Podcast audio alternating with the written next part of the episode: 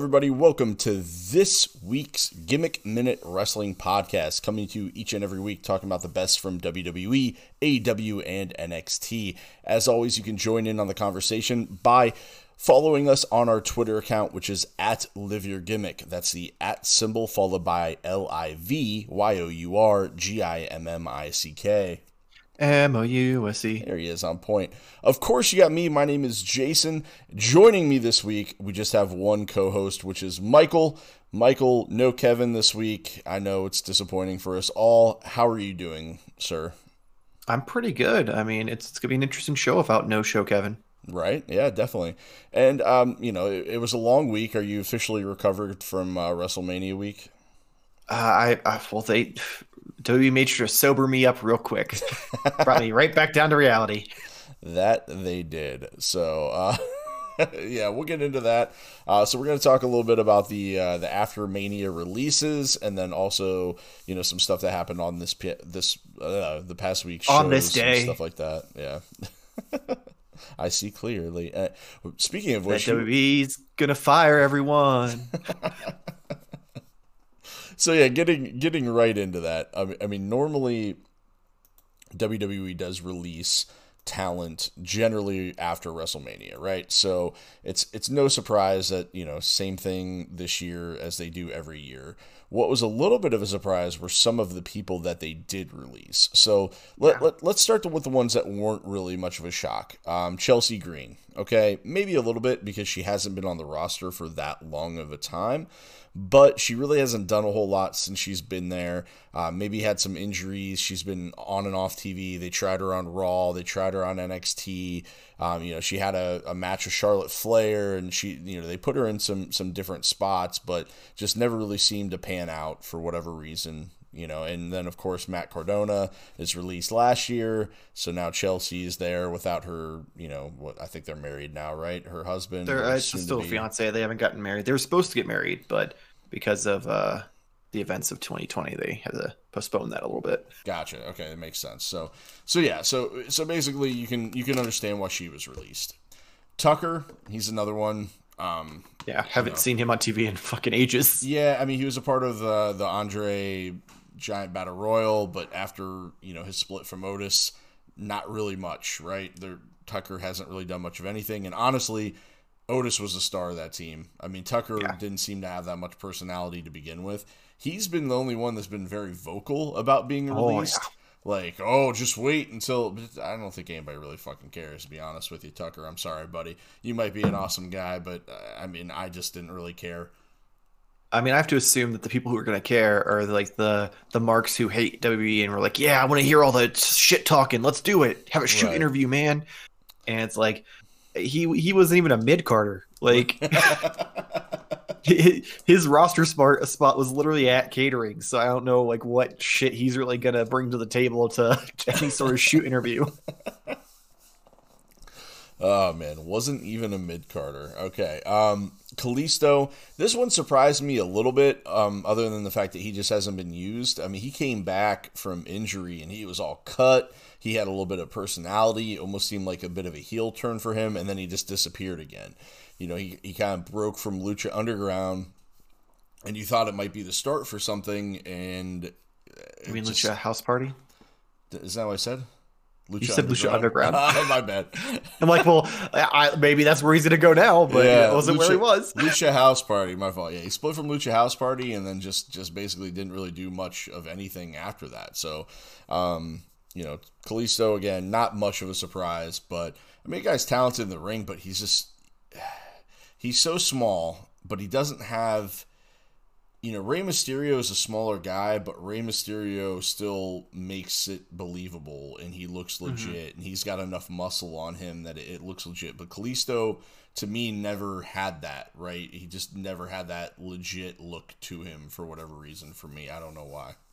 And I feel like Rey's been booked that way since almost day one. Like even back in WCW, he was still kind of booked as like the the little guy having to you know fight the big guy. Granted, it wasn't you know anything extravagant because WCW didn't give a shit about their cruiserweight division or the smaller guys, but I, I feel like he's had decades of being built as that guy who's tiny but can believably beat Big Show, which doesn't make any sense, but Right. it still works and we fucking fall for it every time. Um, where Kalisto, I feel like he he hasn't even been booked to look strong against guys his own size, let alone anyone bigger. No, and I, I wholeheartedly agree with that. It just never it never translated over.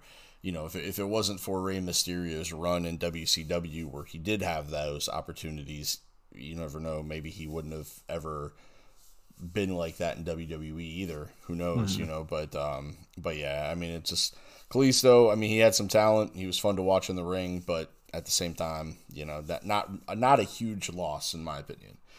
Yeah. Now, Mojo Rawley, outside of being Gronk's best buddy, again, not much uh, in the way of Mojo Rawley. He had that um, the Hype Bros tag team with Cardona. Uh, they, you know, had some moderate success in NXT, uh, a little bit of success on the main roster, but then after they broke up that tag team, uh, it, it just didn't really seem to pan out for Mojo. He just he never really had a gimmick that worked. He was pretty much chasing the 24/7 championship all the time and that that was really about it. And the, there was really not much else to that. And then once that part of it was over for him he disappeared even more. So you know former NFL player guy is definitely a party animal. He's something you know maybe part of his issue is that he never really stopped partying and it just never he never really dedicated himself really. Maybe that was where the disconnect was with Mojo. I mean, I could I could totally see that just given what I've heard and stories I've heard from just you know other WWE superstars and when they talk about Mojo and how crazy he is and you know every single thing around him revolves him being at a party or hooking up with girls or something like that. So maybe he just never maybe he just never put the work in. He just wanted to live the life. Yeah, I mean Cardona would always talk about how much he couldn't stand tagging with him because what you see on TV is what you get in real life. He is just that much of an annoying ass the entirety of of his existence. Yeah, yeah. I, uh, yeah, I and again, I I could see that one coming. He hasn't really been doing much of anything. Uh, another person that you haven't seen at all, probably since he left the Miztourage, is Bo Dallas. Now Right? He's got Liv Morgan to fall onto, so his his blow was softened a little bit since you know they're a couple and he lives with her. Oh, I didn't know that. Oh yeah, apparently they have been an item for a little while now, and they have a nice little farm ranch somewhere, and they're both uh, trying to get their real estate license so they could do life after wrestling. It's a whole thing. So, um, so well, yeah, he, he just got a head start on her. yeah, he did. so um, you know, Bray, Papa, Papa can do his taxes for him. Yep. Bray, Bray's brother is uh, no longer with WWE. The Bolieve gimmick didn't really work that much on the main roster, and then after that, there, he just didn't really have much of anything. The guy was talented in the ring, and I guess he, I mean he seemed kind of funny, like he had a bit of a personality. I just I don't know, just never really connected. I guess. I, I mean, I liked the B team. They were fun. The I B feel like they, fun, they yeah. were they, they were great. I feel like the fans enjoyed them. I just feel like, unfortunately, once you get stuck in that kind of comedy shtick for as your gimmick, it's it's hard for them to ever do anything with you because they they obviously they want someone with personality, but they want someone who like is a badass, someone who's gonna you know show everyone that the W what WWE really is, and they're not gonna do much with you except for just keep using you as a comedy shit, just like they did with uh, Revival for the longest time. They got stuck in that comedy rut Mhm. and could not break out, no matter how many times they renegotiated their contracts. Right, right. Yeah, and, and you know, Bo just it just it just never again he he served a purpose, but it just wasn't something that really connected, I don't think, at any point in time. Uh, I, I think he would have benefited from being a part of the Wyatt family or even a part of uh, the Fiend at some point. yeah, I think you're right, and and they they seem to want to keep him far away from Bray for whatever reason. So I don't I don't know why that is. They want to keep it kayfabe. They don't want to be real brothers, but The only thing I think it was either A, they're like, we already had the Hardy Boys. We don't need more real family members together. right. Or B, it was a situation where they didn't see anything in Bo, so they wanted to keep him away from Bray so it wouldn't, you know, bring him down. Yeah. Or maybe Bray wanted to not have anything to do, like keep it separate. You never know. Yeah. You know, it's hard to hard to He's say. like, don't ride my coattails, bro. Right. make a name for yourself. No, um, then um, you know, Wesley Blake was also released, which isn't much of a surprise. His tag team partner Steve Cutler was released, uh, I think, a couple of months back. They they were a tag team, the Forgotten Sons. Which, if you forgot that, I won't blame you. Um, Pretty sure everyone forgot that. Blake was also part of the Blake and Murphy. He and Buddy Murphy um, had a tag team in NXT with Alexa Bliss way back when. They were NXT tag team champions for a while. Um, and uh, then they ended up um, breaking up. Bliss went to the main roster. Then eventually, eventually Murphy went to 205 Live, and then Blake was just kind of forgotten about. Then it was him, uh, Cutler, and uh, that big dude that's falling around uh, Elias now. The hell's his name? Uh, Ryker, Jaxson Ryker. So those Big three dude that falls around Elias is all I know. yeah, those three guys were the Forgotten Sons. Uh, they were all former military, um, so they that's kind of where they bonded together. But then, ironically, Ryker said something that was he- poor timing. It was very pro police during like the whole. I, I don't. I don't think it was.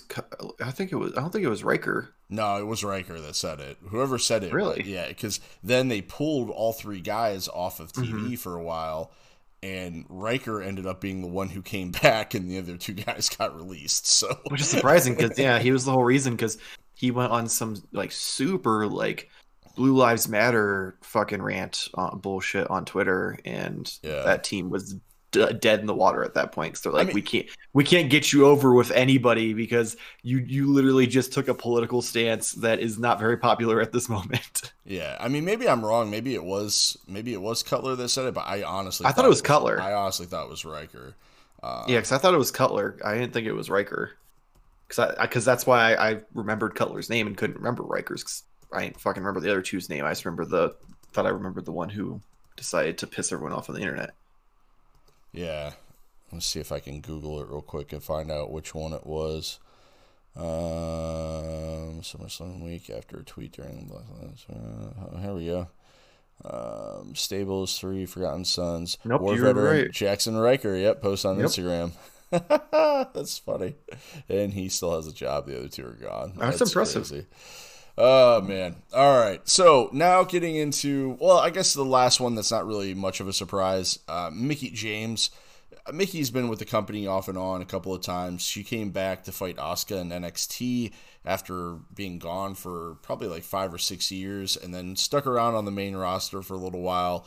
Um, had some pretty decent matches. She, you know, kind of helped uh, get Ronda Rousey over when Ronda first started, uh, but had some injuries. Mickie's a mom. She's got other. She's got other ventures going on. Plus, like her husband is Nick Aldis, who is the um, NWA World Champion. So, you know, she's worked some indie shows here while she's been with WWE.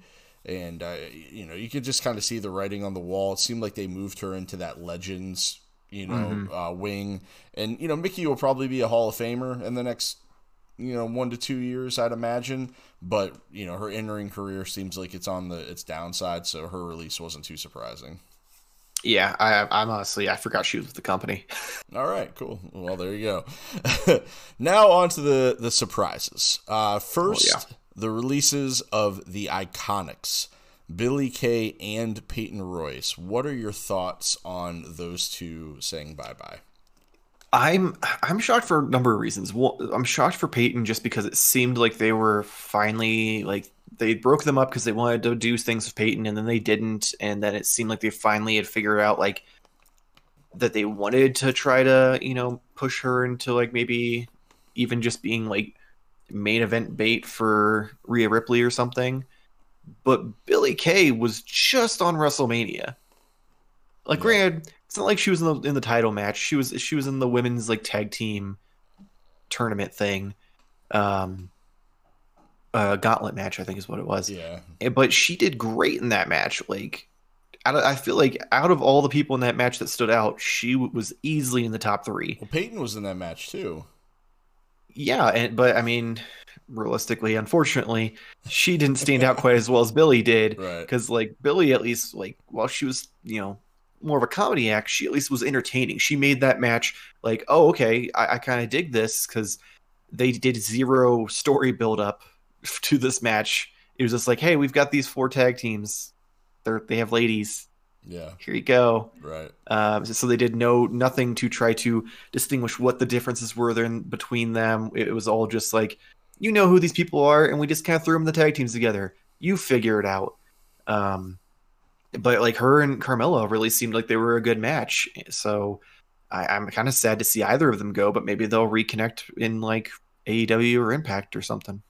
Yeah, yeah, I, I agree with you. And really for for Billie, I think she surprises me a little bit more because to your point, she did kind of have that entertaining role. Uh, she was doing the whole thing where she was passing out flyers. I thought she was a really big bright spot for the women's Royal Rumble. And then even in that match or her leading up to getting Carmella to be her tag team partner, um, you know, passing out her resume and headshots and showing up on commentary, great. Where where I think with Peyton, what I think happened is, you know, she was on Raw Raw Talk or whatever. Yeah, um, I remember seeing. Ago. Yeah, and she had that like really good promo where she really kind of bet on herself and put herself out there, and it blew the internet up. Right, you know, everybody made comments about it. Yeah, Peyton deserves this. Peyton deserves that. The next week on Raw, they put her one on one against Asuka, and the match just kind of was eh. And yeah. I think with WWE, they're using that social media algorithm because they don't have fans in the stands, right? So, you know, we've heard about this algorithm that they're using. And I think, you know, that algorithm got her the match. But I think when nobody on social media was like, oh my gosh, Peyton killed it against Asuka, you know I mean? You didn't see any of that. Yeah. Nobody talked about it at all. So I think, you know, they saw that and they're like, well, you know, we put you in this position and nobody really seemed to care you know and and I, th- I, that's the only thing that I can think like really might have been the tipping point for her there was that you know people showed up for her to get her in that spot but once she was in that spot she didn't do anything to hold their attention. And that that to me probably is the reason why she was let go. And, you know, maybe she wanted to be, right? Shawn Spears sure. is her husband. He works for AEW. Maybe she wanted to leave and go be with him. Who know? You know what I mean? You don't know. They some of these people might have asked for their releases. You don't really know, I guess at the end of the day. I think the next one we're talking about probably did. Yeah, and that's that's probably where, where my guess as well. And, and that that uh, that person be Samoa Joe. This one was a disappointment to me. Um, you know, when you look at like Rusev last year, you know, I think we we talked about it. WWE missed something, I think, with Rusev. I think there was something there. They didn't get enough out of him or didn't put him in a, a favorable spot. Like he could have been a bigger star, I think, than what they they put him as. You can't mm-hmm. say that about Joe. Joe had an amazing WWE career. I mean, from his time in NXT, his time on the main roster, he probably in the last, you know, he's probably had the best match against Brock Lesnar in the last like 5 years.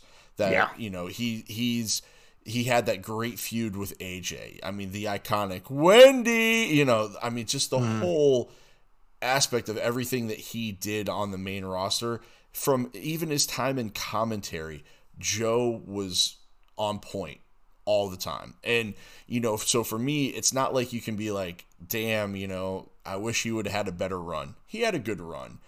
Yeah. I just I just hate to see him go because he is so talented. He's so fun to watch. It's gonna suck not having him around.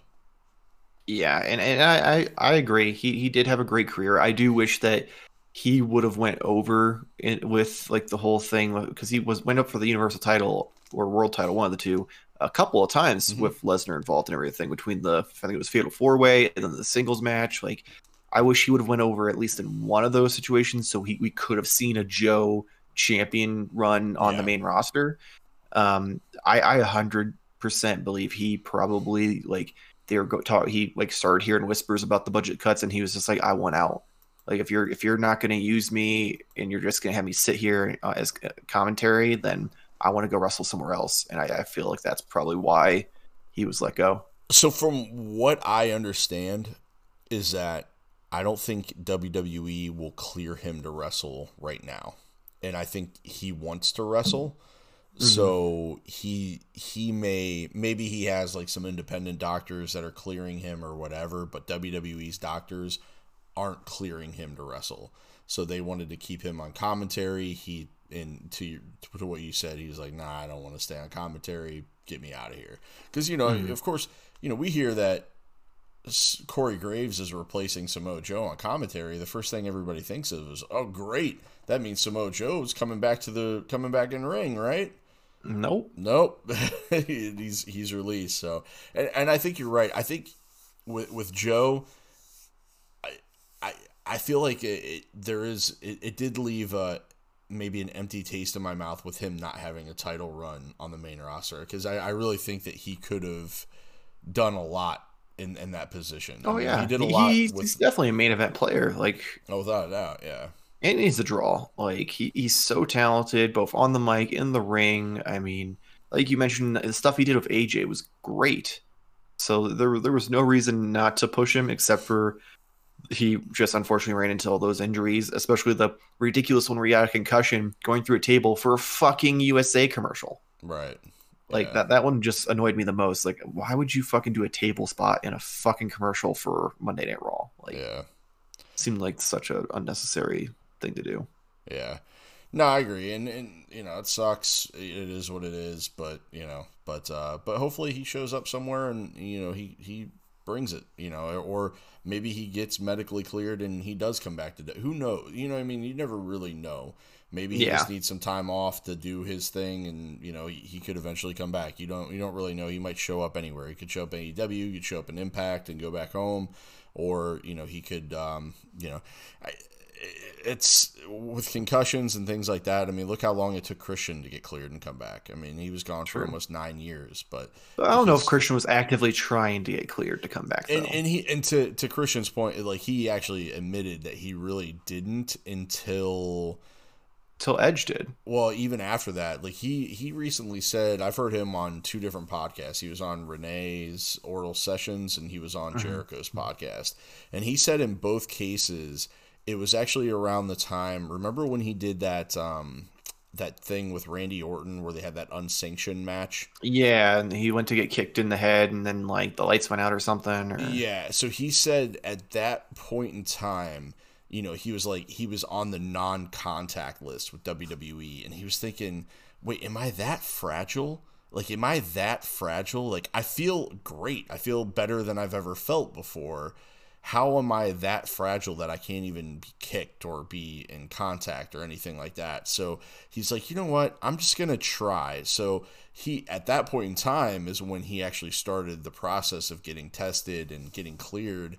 And then when he got cleared, he, you know, kind of put the feelers out there and, you know, WWE called him to bring him back from the Royal Rumble, but he waited until not only was he cleared, but he was back in shape. Like he the only person that knew was Edge and Edge because he went to Edge's house to like take some bumps in the rings and stuff like that that mm-hmm. he had. So um so yeah, Christian kind of started that process a little bit late and and did the whole thing, but you know, but Joe, you know, he I'm sure I'm sure he'll get cleared, but when you have concussions like back to back to back or whatever, it takes a while for your brain to heal and and mm-hmm. not only physically but mentally. Like Christian said, the biggest thing for him was a doctor telling him that he's at no greater risk to get a concussion than he ever has been at any point in time. Because he said if you go into a situation like that thinking that you're gonna that like worrying about it, then you're more susceptible to it if you're worried about mm-hmm. it than if you just like you know go in there normal not think about it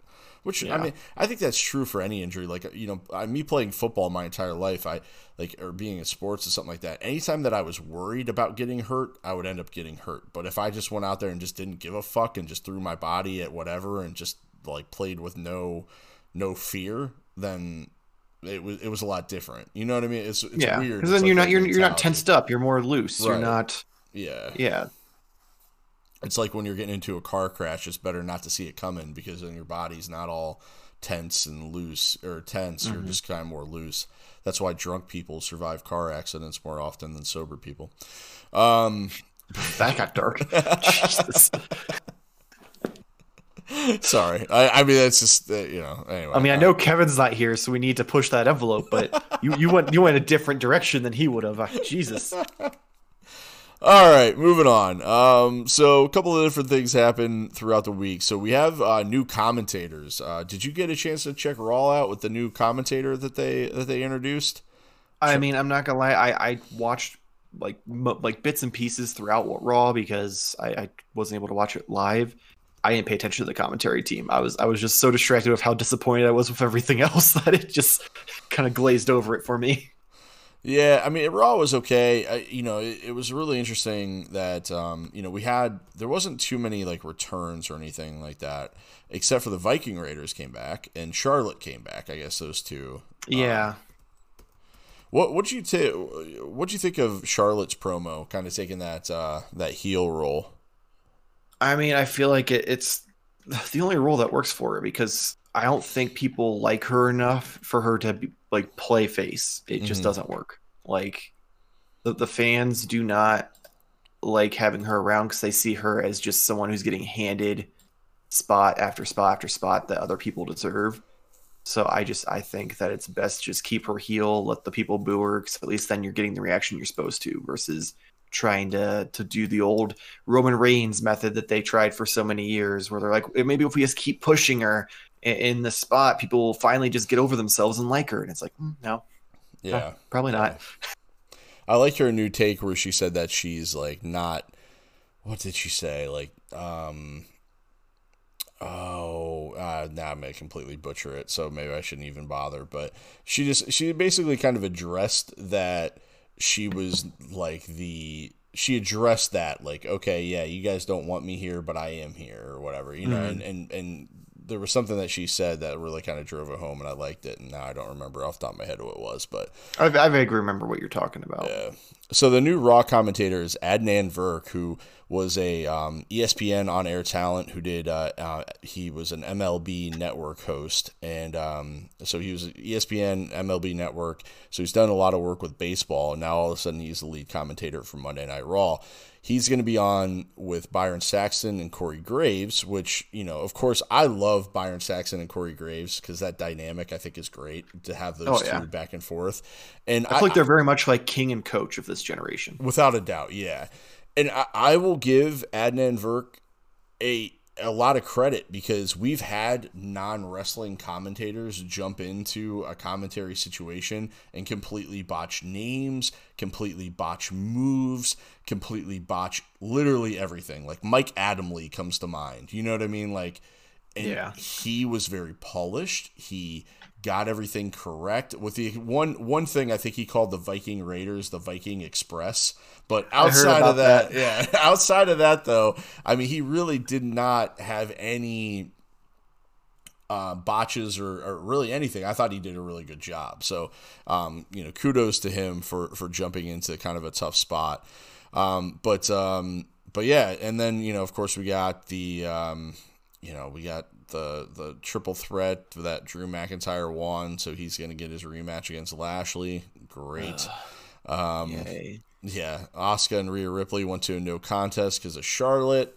Uh, then we had a little back and forth. Um, you know, we got the uh, um, we got the uh, the the Alexa Bliss and Alexa's Playground, but then we also had the return of the Firefly Funhouse.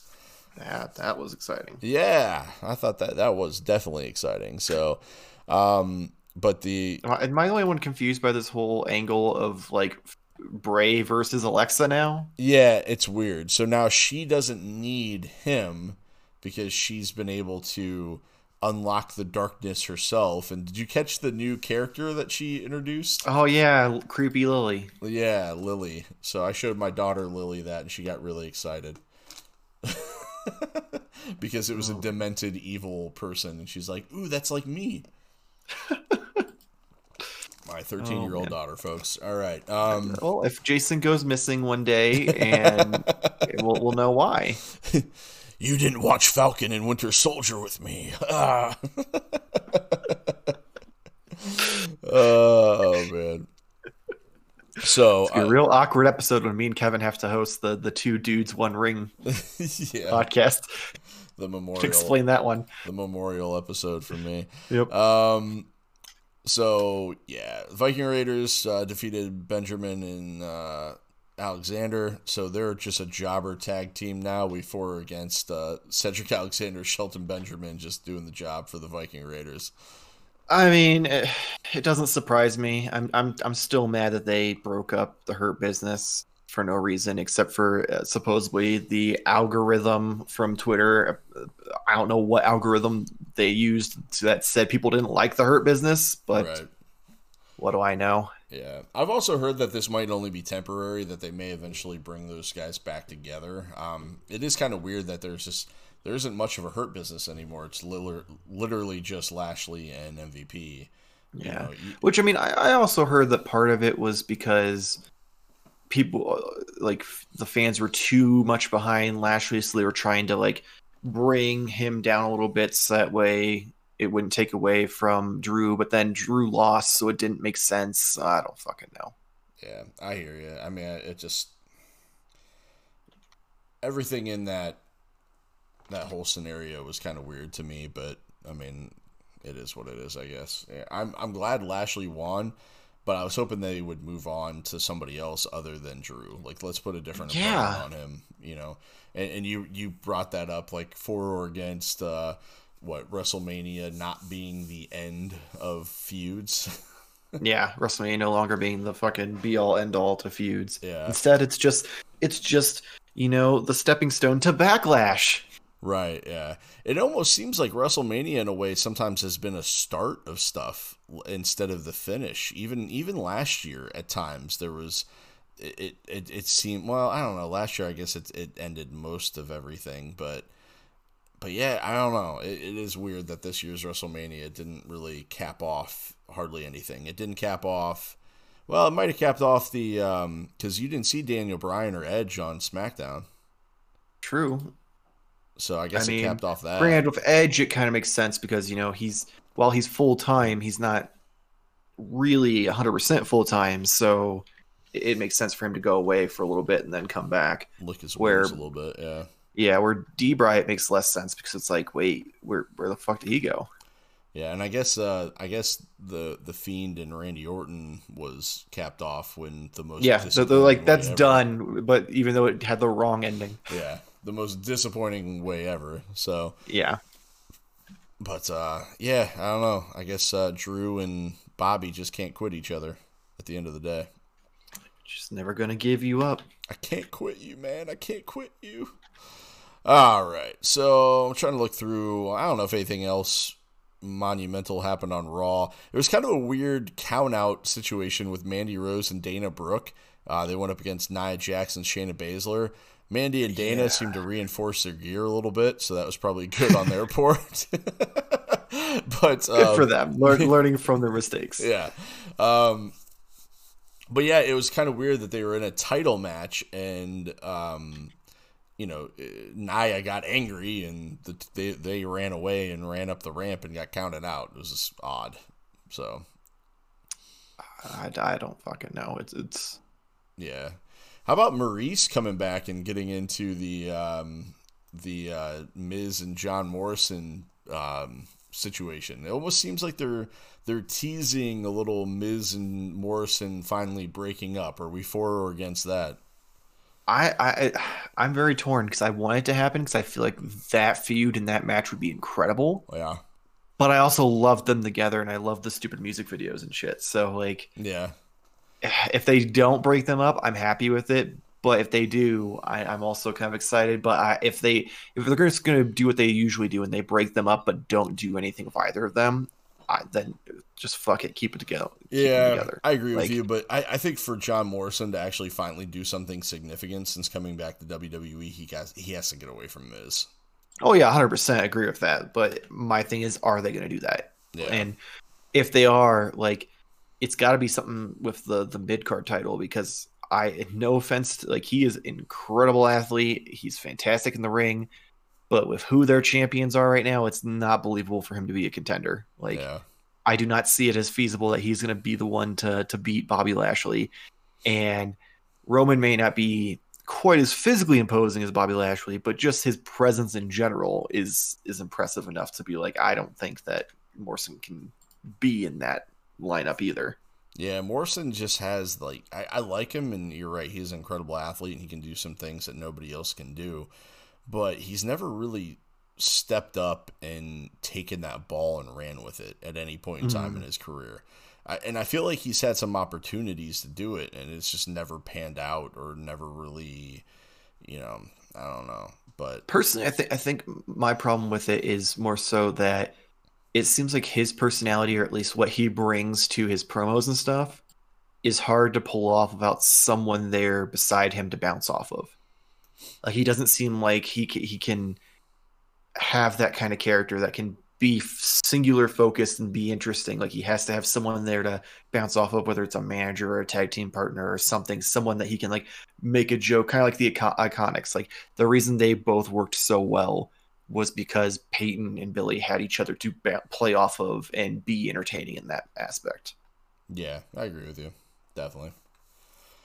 So, eh, yeah, I I just yeah I don't know he I, I think Arn Anderson summed it up the best when, when I think Conrad Thompson on their podcast brought up that uh, Morrison was coming back, and he was like, "Eh, he'll get paid." I mean, that's pretty much he'll get paid. Pretty much, pretty much the gist of it. All right, moving on. Uh, NXT is now on Tuesday nights. They debuted this week. It kicked off with Karrion Kross coming out and cutting a pretty lengthy promo, or, not really too lengthy, but a nice promo about uh, how he's going to have a, a, lengthy reign on the top of the mountain. I uh, definitely believe him because I don't really see anybody in NXT right now that's going to be able to knock him off. I think uh, yeah. a guy like Kyle O'Reilly could eventually get there, especially you know when he when he buttons up this feud with Adam Cole.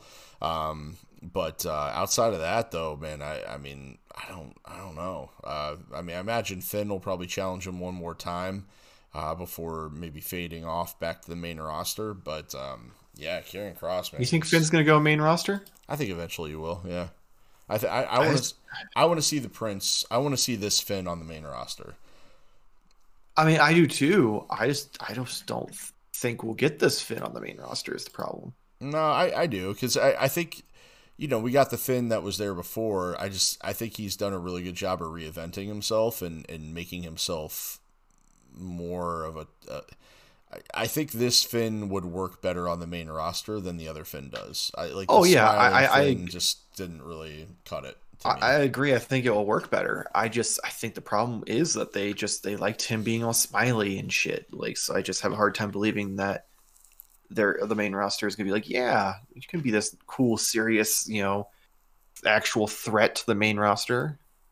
Because the problem is, if he is that person, then that means they have to find a use for him. They can't just throw him in the mid card mix up and, and forget about him.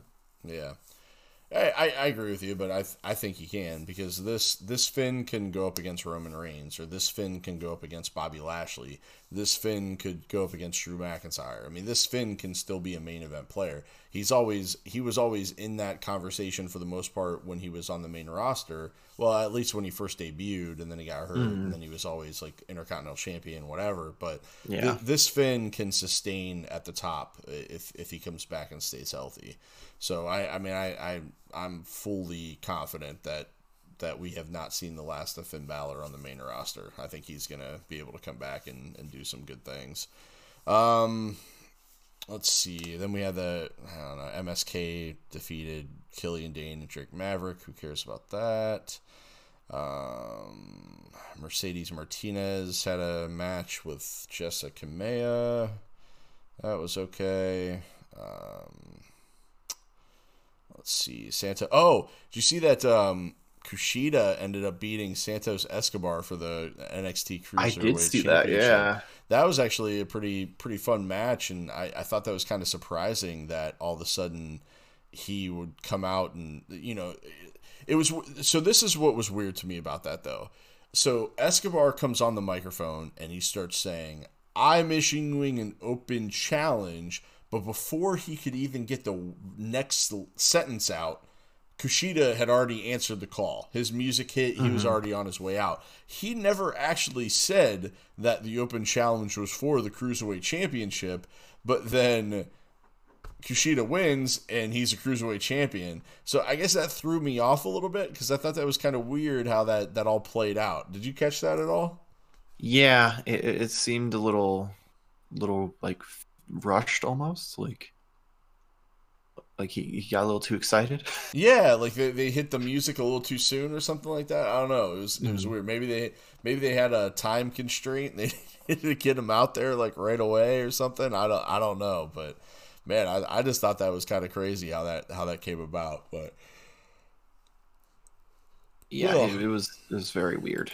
Yeah, definitely. All right. But hey, congrats to Kushida for being the new Cruiserweight champion.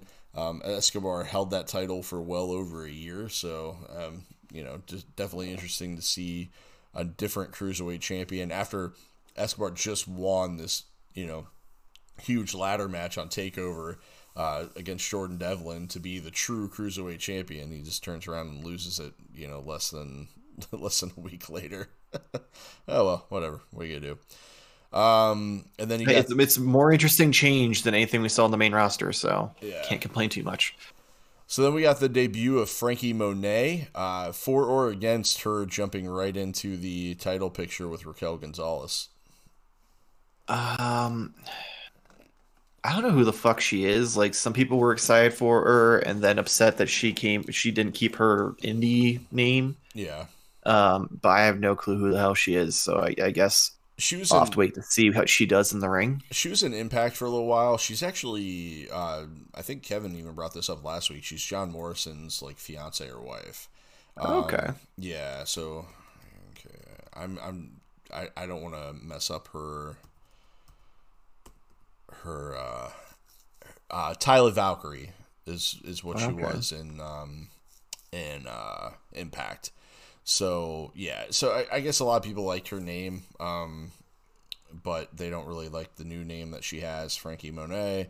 I mean, it is kind of dumb. Yeah, it I is. can't. I can't. I can't disagree with him there. Yeah, it, it is, but you know, she she basically it, it, it's a name, and you know that she has a little dog with her and stuff like that.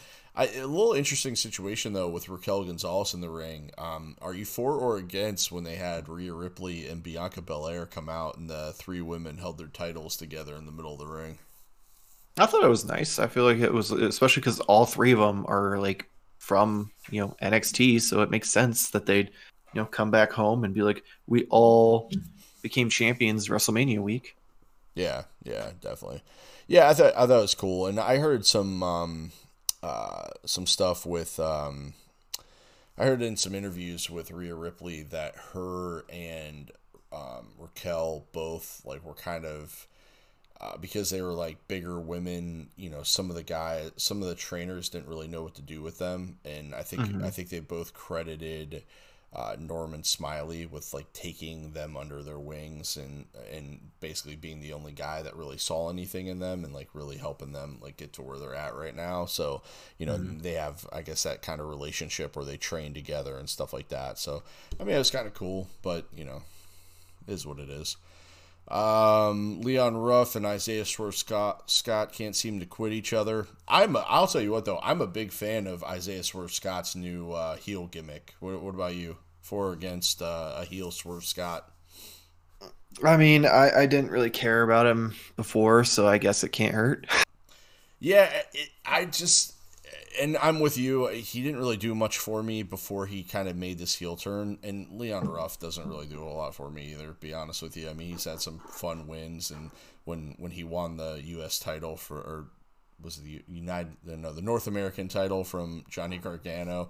You know when Damian Priest put it around his waist and it fell off. Like that was a pretty comical moment.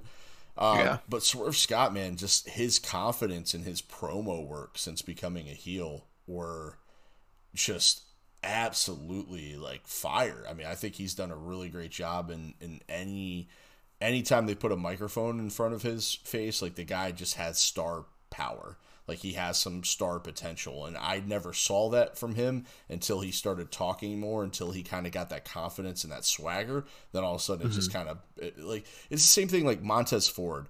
Montez Ford, you can tell when he finally becomes a singles wrestler, is going to be a huge star. I think so Oh, yeah. anyway, because the guy can talk and he can get it done in the ring. Like he's just he is the complete package. I, I think, you know, really. I, I mean, D'Angelo Dawkins, I like the guy, but I think he's holding Montez back at this point. I think eventually the Street Profits are going to be no more, and we're going to see we're going to see Montez Ford become a huge star.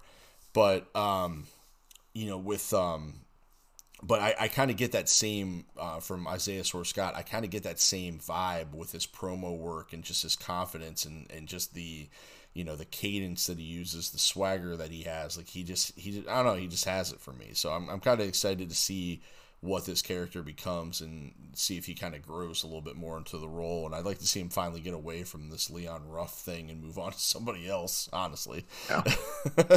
let's get him in the North American title picture. Um, let's see, and then after that we got. Oh, did you get a chance to see any of the um, the uh, the the eight uh, person tag? So we had the Way versus Dexter Lumis, Bronson Reed, Ember Moon, and Shotzi Blackheart. I thought that was kind of an interesting pairing. Dexter- I mean, I saw the weird Dexter Lumis like carrying her off, like and like her pretending to be dead, and like trying like some weird like damsel in distress seduction technique or something. Okay, well, that was gonna be my question. Are you for or against the Dexter Lumis, Indi Hartwell uh, love story? I mean, I love Dexter Lumis, so I kind, I'm kind of, I'm kind of for it. I, I'm for it too, just because it's so weird and it's so out of left field. Like it's just like out of everything that's happening with Johnny Gargano and the Way and like Austin Theory and Candice and just this little weird uh, love interest that she has, like this infatuation she has with Dexter Lumis, and the fact that he's starting to play into it now, and he still doesn't talk, but there's just like a a weird like a weird chemistry between the two of them, and I, I have just I've been completely entertained by it. I love it. I think it's great. I mean, I I can't blame her. I mean, he, he's he's a big dude, and he's he doesn't talk back, so she doesn't have to worry about him giving her any sass. And he has a he has a fantastic mustache, so mustache rides are probably not out of the question. like I, I feel like it's just all around like smart smart choices for her. Mustache rides are probably not out of the question is definitely the title of this episode. oh man. Um, but yeah.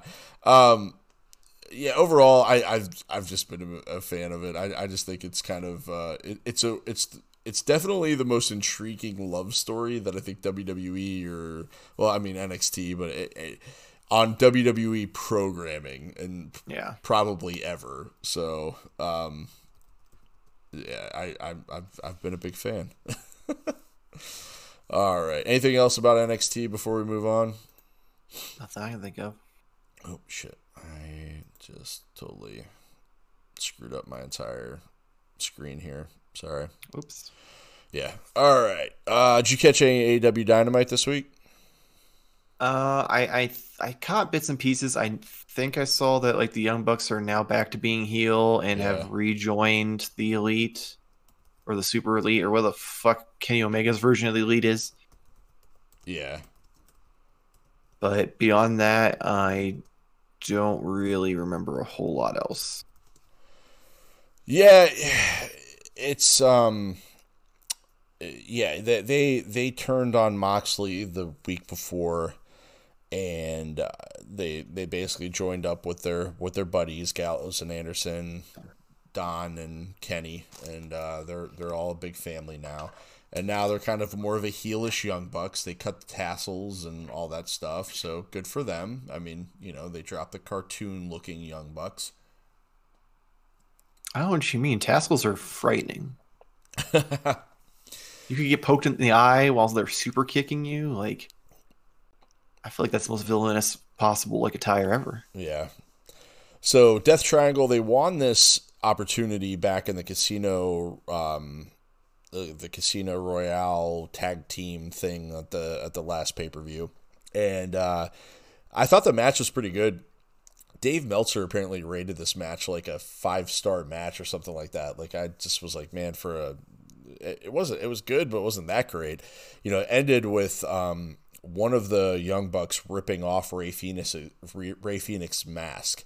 Now this wasn't like I, I don't know if you caught this at all, but when he ripped it off, like he ripped it off violently, and like Rey had he just had his hands over his face the entire time, and they hit him with a double super kick while he had his hands on his face, and that's how they, they and they pinned him. So the entire time he had his hands on his face, covering his face. But I thought that was kind of an interesting way because you know with WWE they tease like Rey, but then Rey's always like you know rolled over or something like that, mm-hmm. or you know the mask gets pulled part way off but not all the way off. You know here it was just like violently ripped off his face and it happened really quick and he got his hands up really fast too. So I thought that was kind of interesting, but and you know with with a lot of just like uh, other AEW matches, there's a whole lot of shenanigans that happened, you know, throughout the entire thing too. So, um, let's see. Red Velvet had another rematch against Jade Cargill. Man, Jade Cargill is definitely legit. I mean, she's gonna be once she learns like more what she's doing, she's gonna be freaking amazing. This was kind of an interesting one. Um, Anthony Ogogo, who was a he's been trained by QT Marshall in what's called the Nightmare Factory. Um, mm-hmm. And he is actually an Olympic boxer. Uh, so this guy's, you know, legit athlete. This was his first match in AEW, and it ended with him. He was just up against some dude. Uh, oh, he was up against. Um, wait, who was it? Nightmare Factory. Oh, so he's just up against some some random like jobber dude. I don't even know what the guy's name is. And there was like um the dude like got a like a go around on a go go, and then he came off the ropes and he just got hit with like a, a right hand to the stomach, like it was an uppercut to the stomach, dropped the dude on the mat, and then the referee called for the bell. So it was like a like almost like a KO. It was a stomach punch, but it was a KO, and the referee's like, "Oh yeah, match is over." Like I don't know, for That's some anime shit right there. Yeah, are, are you for or against um, wrestling matches ending with a punch to the stomach? Uh, it depends on how devastating the punch in the stomach looks. like if if we're talking like back when I think it was Kenny Omega used to do the like Hadoken punch, that I I'd be like, okay, that that was entertaining. I'm down for that being the finish. Um, but if we're just talking just like a, a fucking jab or something, like that better be one hell of a fucking jab. I mean, like that motherfucker better lift off the ground from how hard he got hit in the stomach if he's if he's down for the count. It was a hell of an uppercut. I would I would advise you to Google and watch it or something like that because it was it was a it was a definitely uppercut, but just no pinfall though. Just calling for the bell with the punch though. You know what I mean? Like that's the only part. I mean, if I watched some dude boxing. get his guts rearranged in the middle of the ring, I'd call the match too. Yeah, I guess. I don't know. I just thought it was weird for a wrestling match just to have it. I feel I feel like you have to sell it right. Like if they if he hit him so hard that it was like a knockout, maybe like you know have him pop one of those little like fucking food coloring capsules, have some blood like coming out of his mouth, like you know like he had some internal injuries from it, like fucking you know really overdo it to to sell like the point that hey he hit this motherfucker hard enough that we need to end the match. That they didn't do. Well, that that's on AEW though. All right, and then um, so the next match, which was not the main event, this was the um, so the inner circle versus Pinnacle. This is basically kind of like um, you know their first match. So we had Chris Jericho with Sammy Guevara.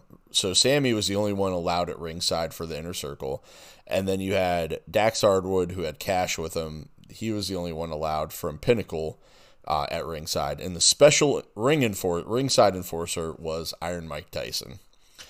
Um, okay, match. I, I thought the stipulation was a little weird. This whole thing for me, like I, I and we didn't really get a chance to talk too much about AEW last week because it was all about WrestleMania and everything. But I would have liked to see Pinnacle, you know, and I think I mentioned this the the week that that um, that um, Inner Circle made their comeback. I would have liked to see Pinnacle go away for a couple of weeks. You know, have Jericho come out, cut that promo he cut, and say, you know, blood and guts on whatever day. But then have Pinnacle go away for a little bit, and let's let's have another week of those promos. And and if if Mike Tyson's going to be involved, why not put him as the enforcer for the blood and guts match, and maybe tease a little bit which side is he on, right? So, you know, you got Jericho saying, okay, the inner circle's changed their faces now, right? But, you know, not a couple of weeks ago or a couple of months ago, he had a pull apart with, with Tyson. So if Tyson's going to be on his side, why not tease that a little bit more? I don't know. It just seemed like everything was real rushed with the storyline. I think it could have been maybe a little bit more than what it was. Um, but I mean, still a pretty decent match you got with Dax Hardwood and Chris Jericho. It was just, and then it ended up with you know guys came out from the locker room. There's a whole bunch of shit. Tyson fucking laid out Cash Wheeler right and you just heard the smack off of his jaw and he hit the ground. It was like you know punching out Alan in um, in The Hangover. Did, did they do the little do do do do do do? No, he didn't do that. He just turned and he just turned and punched him. Um, but then Jericho ends up getting the win because you know Jericho's not going to lose to Dax Hardwood. Um, but uh, but yeah, I don't know. Did you, you think he would be willing to? Because Jericho's like a, a, rock and roller now, so he'd be like, "Yeah, I want to get beat by a porn star." oh god, he's probably been beat by other porn stars though. In, in other ways. anyway, um, yeah, I don't know. Did you get a chance to see any of this at all? It was it was kind of a. I mean, I knew it happened, but I didn't. I didn't watch it just because I was like, nothing against Revival or FTR, but of all like at that point, why have Jericho in the match? Why not have like Guevara or no? What the the, the two dudes who are a tag team in uh Inner Circle? Um, fuck, I can't think of their names. The one dude has like the overalls that like are usually not buttoned up. Wait, hold on. I, I lost you. What were you saying? Inner Circle, the, oh, the tag gotcha. team. Um, you're talking about uh, the Inner Circle. You're talking about Santana and Ortiz.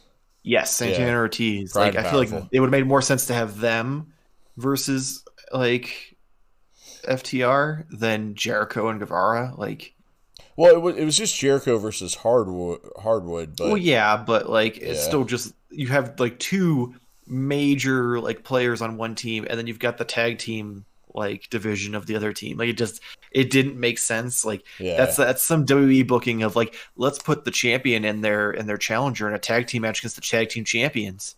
Right. Like it just it, it seems kind of pointless, but well, and the other thing too, the other thing too that threw me off a little bit was two weeks ago when when the Inner Circle made their comeback. You know, when Pinnacle came out, they all cut a promo on the inner circle. Like every single one of them had something to say. But when the inner circle showed up, it was just Jericho. Not a single one of the other guys said anything. Jericho cut the entire promo the entire time. So it's like, well, yeah. why, why, aren't these other guys talking though? Like, I don't know. It's just it's Jericho. It's the Jericho show, Jason. Ah, you're right. It's the Jericho show, I guess. But I don't know. I guess it shouldn't be. No one else matters. So um, then Kris Statlander came back, had a singles match against Amber Nova. Then after that, so this match I haven't seen yet, and I need to go back and watch it. But Darby Allin had a uh, defended his TNT Championship in a um, Falls Count Anywhere match against Matt Hardy. That last time Matt Hardy was in a Falls Count Anywhere match, it didn't really work out too great for him. But um, it looks like there was a pretty cool coffin drop by Allin, so I'm gonna have to check that out. So I'm sure Sting probably showed up, and there's probably a whole bunch of other people. Dark Order. I guess there was a big, huge brawl afterwards between the Hardy family and the Dark Order. So I'll have to I'll have to go check that Hardy out. Hardy family, like yeah, the, are, are you, the Hardy family. talking office. about that's what he calls all of his uh, people. Yes, yeah, he's got Butcher okay. and the Blade with him now. He's got Private Party with him. He's got like a whole stable of people underneath him. So discount street profits. yes, discount street profits. You got it. all right, so that does it for AEW Dynamite. Then moving on real quick, SmackDown was this week. Hey, for or against Pat McAfee being a c- color commentator on SmackDown? I mean, I'm for it. He, he's entertaining as hell. Like he did a great and earned, job, and he earned my respect back in NXT with everything he did with Cole. So yeah, I'm I'm down. Yeah, without a doubt, and he he actually did a really good job. I mean, you know, talking about how the other guy did on Raw. Um, McAfee, I thought killed it. I mean, he was heelish when he needed to be heelish. He was you know, he, he had that kind of sympathetic when he needed to. Like he had the funny comments, and he and Cole played off of each other great. And I've always heard that there's been a little bit of animosity between Cole and McAfee at times. And, um, but, uh, but yeah, I mean, those two actually I thought worked together a little bit better than Cole and Graves did. So I, you know, I, I, I liked it. I thought they did a really good job. Um, so we talked a little bit off air. So what do you think? Cesaro comes out. So basically, Roman Reigns opens up the show, right? He comes out and you know cuts his promo about beating Edge, and you know, and oh, dude, Paul Heyman drove the point home by saying, you know, basically talking about who Roman Reigns beat. How do you like him saying Daniel Bryan, whose wife is a Hall of Famer and was a multiple time champion and blah blah blah blah blah and then Edge Edge is a Hall of Famer his wife is a Hall of Famer what do you think about Heyman throwing the wives in to like boost up the stats of the uh of Oh, yeah. Edge and Daniel Bryan I dig it. It was funny. yeah I thought that was pretty good so and then Roman's like yeah there's nobody on my level and then Cesaro's music hit which me, I was like, holy shit, that's awesome. Cesaro comes out, goes to grab the microphone, fucking Roman just walks and pieces the fuck out. Doesn't want to have it, doesn't want to hear anything that Cesaro has to say. He just pieces out. Um, what do you think about this? Because there's been some mixed reviews on the internet about that. Like, how, how do you do you like that that happened, or do you think that was kind of disrespectful to Cesaro? I feel like out of all the things in that scenario, that was probably one of the better ones, just because of the fact that that gives them a story point to build off of. Right. Cesaro comes out because he he's you know hot, fresh off of his his Mania win against Seth. He comes out you know to confront the asshole champion. Asshole champion doesn't show him the respect he deserves. Now Cesaro is going to beat it into him. However, that doesn't seem to be where we're going at this moment. Yes. Yeah, we'll get to that. Um, let's see. Uh, Kevin Owens defeated Sami Zayn by countout. Yeah, that match continued to go on. That was kind of crazy. Um, what do you think of uh, Bianca Belair coming out with the Street Profits to celebrate her uh, her her championship win? Do you like that? Yeah, I have no problem with it. It makes sense because it's not the first time that they've like done things together on the main roster. Yeah. And then she she said something about, "Hey, you better win this match because uh, you know you, you uh, only gold in our house or something like that." And then the Street Profits promptly lose to Roode and Ziggler. Yeah, well, uh, unfortunately, uh, unfortunately, shit happens, and weird tag team champions are weird. I guess I don't know. Yeah. Um, Nia defe- Natalya defeated Shayna Baszler via pin. Man, Shayna Baszler needs to stop fucking doing jobs. Um, let's see. Yeah, so I mean, the big story throughout the entire night was the Cesaro thing. Um, he got a match against Jey Uso, and then that match was ended by Seth Rollins attacking Cesaro. And it seems like that feud is not going anywhere, and we're not going to get Cesaro versus Reigns. So, was that just a, a teaser to see how the internet reacted to him going out, or you know, was that you know, is that going to be a sign of things to come? Maybe the winner of, of Cesaro and Seth goes on to face Reigns or something like that. I don't know. What what, what do you think? I part of me does think it's it's them, you know, testing the waters because they they like obviously he got a huge pop at Mania mm-hmm. when he won. Yeah, so it's not like it's so like that that you had actual genuine fan reactions to go off of for a change. So now they're like, okay, well, let's test the waters and see how people react to things. And uh, it's it's I I, I want to believe that this is just for whatever reason they feel that they they need a month off of writing any interesting stories, so they're just recapping Mania at Backlash, and then come Money in the Bank maybe Cesaro wins the Money in the Bank, or he starts, you know, a program with Reigns or something. Um, I also saw people making fun of the fact that supposedly they replayed the no arm like airplane spin like six times to throughout death. the night. To death. It was the only fucking thing that they talked about. And I was gonna ask you for or against them making such a big fucking deal of the UFO spin. I'm for it for two reasons. One, I hate the swing, so I'd rather him do the UFO spin. Okay. And two, because at least then they're talking about Cesaro. The Uh, more TV time he gets, the more they fucking pump him up as something important, the better, in my opinion. If it means we have to sit through the same clip 37 times in a, th- a two hour program, then so be it. Yeah, I mean that's uh, I mean that's all they talked about.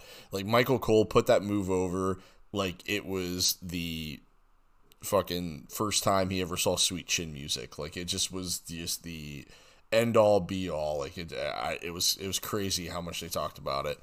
Um, Could you imagine him doing that to Roman Reigns? Oh my, that'd be That would cra- just be fucking insane. that would be insane. I mean, if he and he's strong enough that he could probably do it too. oh yeah, the crazy yeah, he could fucking do it to Otis. oh my god, that if they want if they want Cesaro to be over, because I remember I I didn't really care too much about John Cena until I saw him do the the fu to the Big Show when he fucking mm-hmm. got Big Show up on his shoulders and then spun him off like that. I was like, holy shit, this guy's legit. If they want to legitimize Cesaro in that way, fucking have him do the UFO to Otis. I mean, I'm just saying, Otis is definitely like heavy lift uh enhancement talent because they did the same thing with Bianca. She had to carry his big ass around the ring, yeah. and she did it. So, like, what better way than to fucking put Cesaro over than have him do that shit, no harms to And- fucking Otis? And you know, we didn't really, I don't think we mentioned this last week too, but speaking of Bianca, how fucking impressive was it for her to catch Sasha outside the ring, Oh god! press her over her head, and walk up the steps and into the fucking ring with her like that? In fucking sane. Yeah. I mean, I know Sasha's not the biggest woman in the world, but still, to be able to Yeah. hold her like that for that period of time and, and walk like that with her, that was, that was fucking, and walk up steps like that Yeah. and not drop her. Like that was, Yeah, not drop her, not accidentally fucking throw her onto the like ring post or some shit. Like, Yeah. Unfucking believable. Anyway, all right. So, uh, so yeah, so WWE SmackDown. I mean, that was basically it, right? So you know, we got the Pat McAfee debut as color commentary. We didn't really have any big returns or big you know debuts. I think I think really the the post WrestleMania shows have have honestly kind of maybe been capped by you know not having fans there. Maybe that's the reason why you don't get the big pop, the big excitement, or anything like that. And, and I also think, you know, in, in this, eh, maybe I'm wrong here, but I think maybe part of the reason why these feuds haven't ended is because what do we normally get right around Backlash? Or right around this time of year? What what normally comes around this time of year? sadness. Well, I mean, aside from that, I mean that's that's that's all the time. But the, draft, right? The shakeup. Uh, They always shake up the roster. Isn't that after more during the summer, though? No, it's it's normally around this time. It's it's usually like right after WrestleMania. They'll, they'll usually do, yeah. The draft is normally like right after it's because it's usually before Money in the Bank, so it's in between like the Backlash and the Money in the Bank pay per view. So I think that's part of the reason why because there's been a couple of years where they started to try to build new storylines, but then they did the draft and then everybody fucking moved and then it made it made it everything kind of crazy. so so according to the almighty Google, the 2019 draft took place in October. Okay, when the 2021 take. Uh, 2020 October as well. Okay, what about the superstar shakeup? Because they did a shit. They would do a shakeup the right after WrestleMania, I think. One of they, they always shake up the roster somewhere around WrestleMania. I know that. Well, yeah, it's usually the night after Mania because people return, people jump and ship to the other show and shit. Like, let's see here. Superstar shakeup in 2019 took place in April and or to May. there you go. See, I was right. Uh, So, I- okay, so I was wrong. However, it, they didn't do one technically in 2020 according to the internet. So okay, so I was wrong about the draft part of it, but yeah, usually like a shakeup. They usually shake up the roster sometime around this year, so I think that might be why they're kind of continuing storylines rather than starting. Then what ones. better time than to do it the fucking week after Mania? So that way Backlash actually has something we're interested in. Because I'll tell you right now, Peacock is going to keep a bunch of uh, subscriptions to see the same shit people already saw.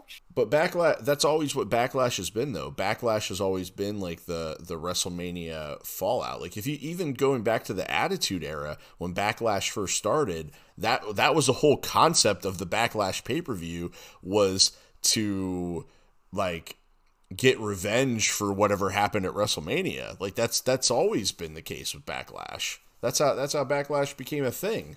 So that's not a surprise to me. So I don't know why it's just such a surprise to everybody else. But I don't know. All right. So mm. That's really all I got for this week. And we kind of did the for or against kind of throughout the whole thing of us talking. So, you know, our non structured show kind of, um, you know, somehow became oddly structured. So, anything else you got before we close this thing out? Oh my god! Oh wait, no, that's that's for this year. I was say I, I was. Oh no, it was last year. Uh, last year in Backlash, Bobby Lashley challenged Drew McIntyre for the world title. How about that? Jesus fucking Christ! oh, that's funny. Well, there you go. All right. so, all right. Um, well, hey, thank you guys for listening to this week's episode of the show. Uh, sorry it was just the two of us, not the three of us, but you know, sometimes shit happens. So, you know, somebody's got to wake up early in the morning. So you need to get his beauty sleep instead of get on and podcast with us. But if you are a subscriber on Apple Podcasts, we definitely appreciate any five star reviews you could throw our way. Helps us with the algorithm so we can get better placement on, you know, search engines and things like that. We also appreciate any feedback. So make sure you comment on how you like the show. You can also give us your feedback on Twitter at Live Your Gimmick. That's the at symbol followed by, by L I V, like Liv Morgan, Y O U R G I M M I C K. We also have an Instagram too, but I never update that. So just follow us on Twitter. Uh, Michael, you anything coming up? Anything new, exciting? Anything you want to talk about?